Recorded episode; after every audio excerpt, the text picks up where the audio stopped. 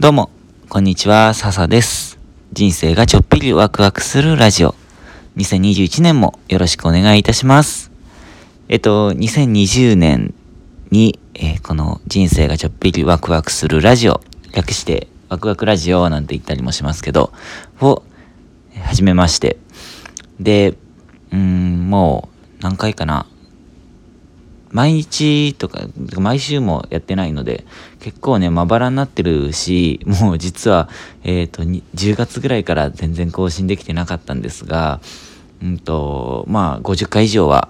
放送することができてます。合計でね。2020年、えっ、ー、と、まあ、コロナでなかなか大変な1年だったと思うんですよ。ちょっと振り返らせてもらうと、えっ、ー、と、去年の1月、2020年ね、1月は、えっ、ー、と、自分は両家顔合わせをしたりとか、もう結婚を控えてたので、入籍する予定だったのでね。で、その後は、また自分の勤めているアフリカの中学校に戻る予定だったんですけど、なんかその1月にもは、1月には、イラクの問題、アメリカとね、ちょっと問題があって、あのー、一回帰るの、そっちの中東経由で帰る予定だったので、その帰るのちょっと待ってってことで飛行機キャンセルして、で、1月戻れなくなって、で、2月に戻ろうと思ったじゃないな、2月に戻ったんですね、結局。戻ったんですけども、えっ、ー、と、そこから1ヶ月半過ごして、3月半ばぐらいにもうコロナが、えー、結構世界中で、えー、問題になっていて、うん、もう広がっちゃっていて、で、3月半ば、20日ぐらいだったかな、に、えー、日本に緊急一時帰国をして、で、そっからはずっと日本で過ごしてたんですけども、最初はね、日本で過ごし始めて、まあ、仕事も全然なくなっちゃって、一応雇ってはもらえてたんですけども、まあ何をしていいのかわかんないんですよね。だって、タンザニアで仕事をするつもりで、ここの今の団体に勤め始めて、で、自分もアフリカで働くというか、まあ、海外で働くのを目標に、ことをしたくて、ここに、ここに就職したわけで、で、また子供たちと関わる仕事がしたいって思って教育の仕事についているわけなので、子供とも直接関われないし、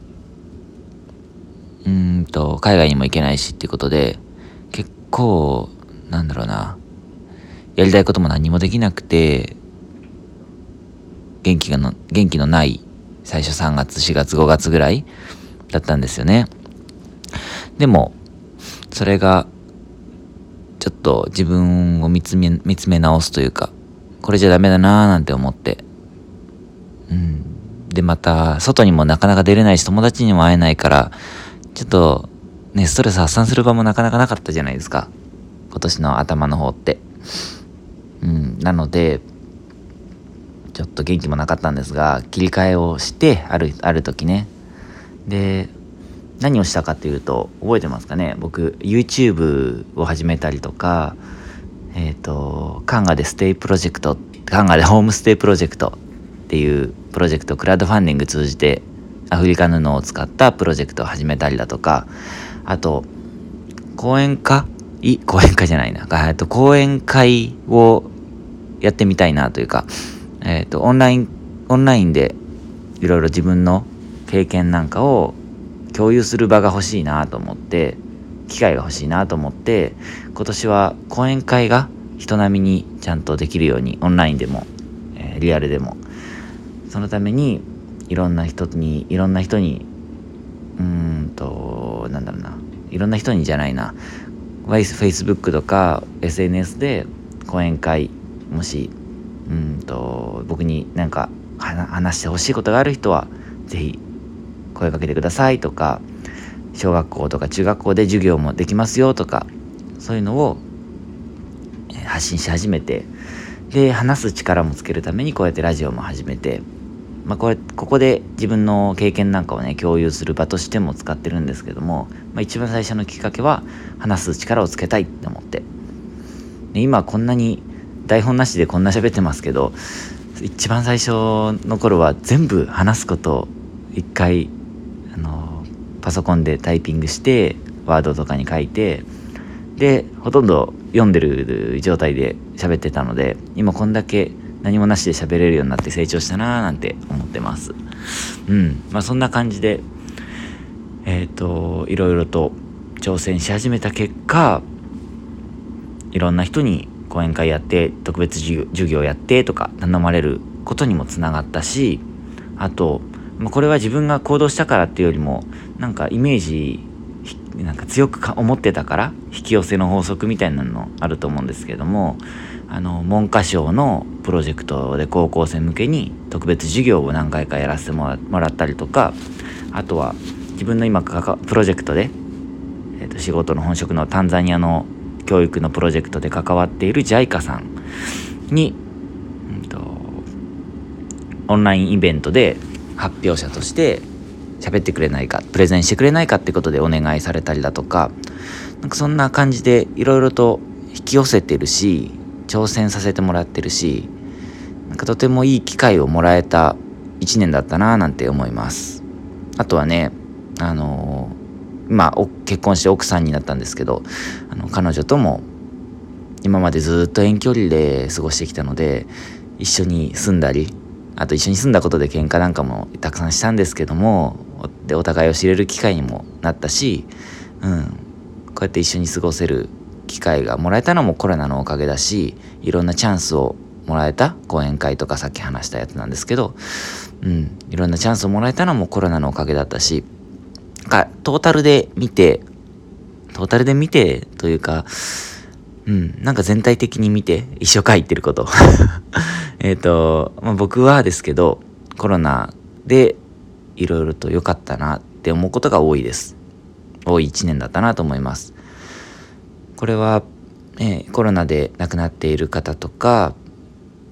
うん大変な思いをされている医療従事者の方とかたくさんいると思うんでよかったなんて気軽には言っちゃいけないと思うんですけども、まあ、僕の人生を見てた時にコロナのおかげでいろいろ得られたものがたくすごくたくさんあったなっていう話です。うん。はい。ということでそんな2020年だったんですけども2021年も、えー、もっともっといろいろなチャンスをもらえるように、えー、いろいろな機会に出会えるようにご縁いろいろなもっともっとたくさんのご縁がつながるようにそんな思いを持って2020年以上に2021年は素敵な年にしたいなと思います。もっともっと素敵な年にしたいなと思います。これ毎年言ってるんですけど、うん、ちゃんと前の年よりも今の年の方があ素敵だな良かったなって思えるような人生を歩んでいます。はい。ということでうんそんな20 2021年を目指したいんですがなんか抱負とかあるかな？目標パッと思い浮かぶのあるかな？ごめんなさいね。全然考えてないんですけど2021年どんな年にしたいかな？うーん。2020年はやりたいなと思ったことをより実現できるように自分も成長できたなって思う1年だったので2021年はそこで2020年に得たご縁をゼロからできたご縁がたくさんあったのでオンラインが普及してきてね。そのご縁を大事にもっともっとそれを広げられるような一年にしたいななんて思います。今パッと思い浮かんだことですそれがきっと自分のためにもなるし関わっているたくさんの人たちのためにもなるしそんな一年にしたいなって思いました今ちょうど思いましたはい。ということで、今日も最後まで聞いてくださってありがとうございました。えー、2021年はもともと、えー、ラジオもたくさん更新していきたいなと思うので、ぜひ聞いてもらえたらとっても笹は嬉しく思います。はい。嬉しいです。はい。では、今年もよろしくお願いします。またね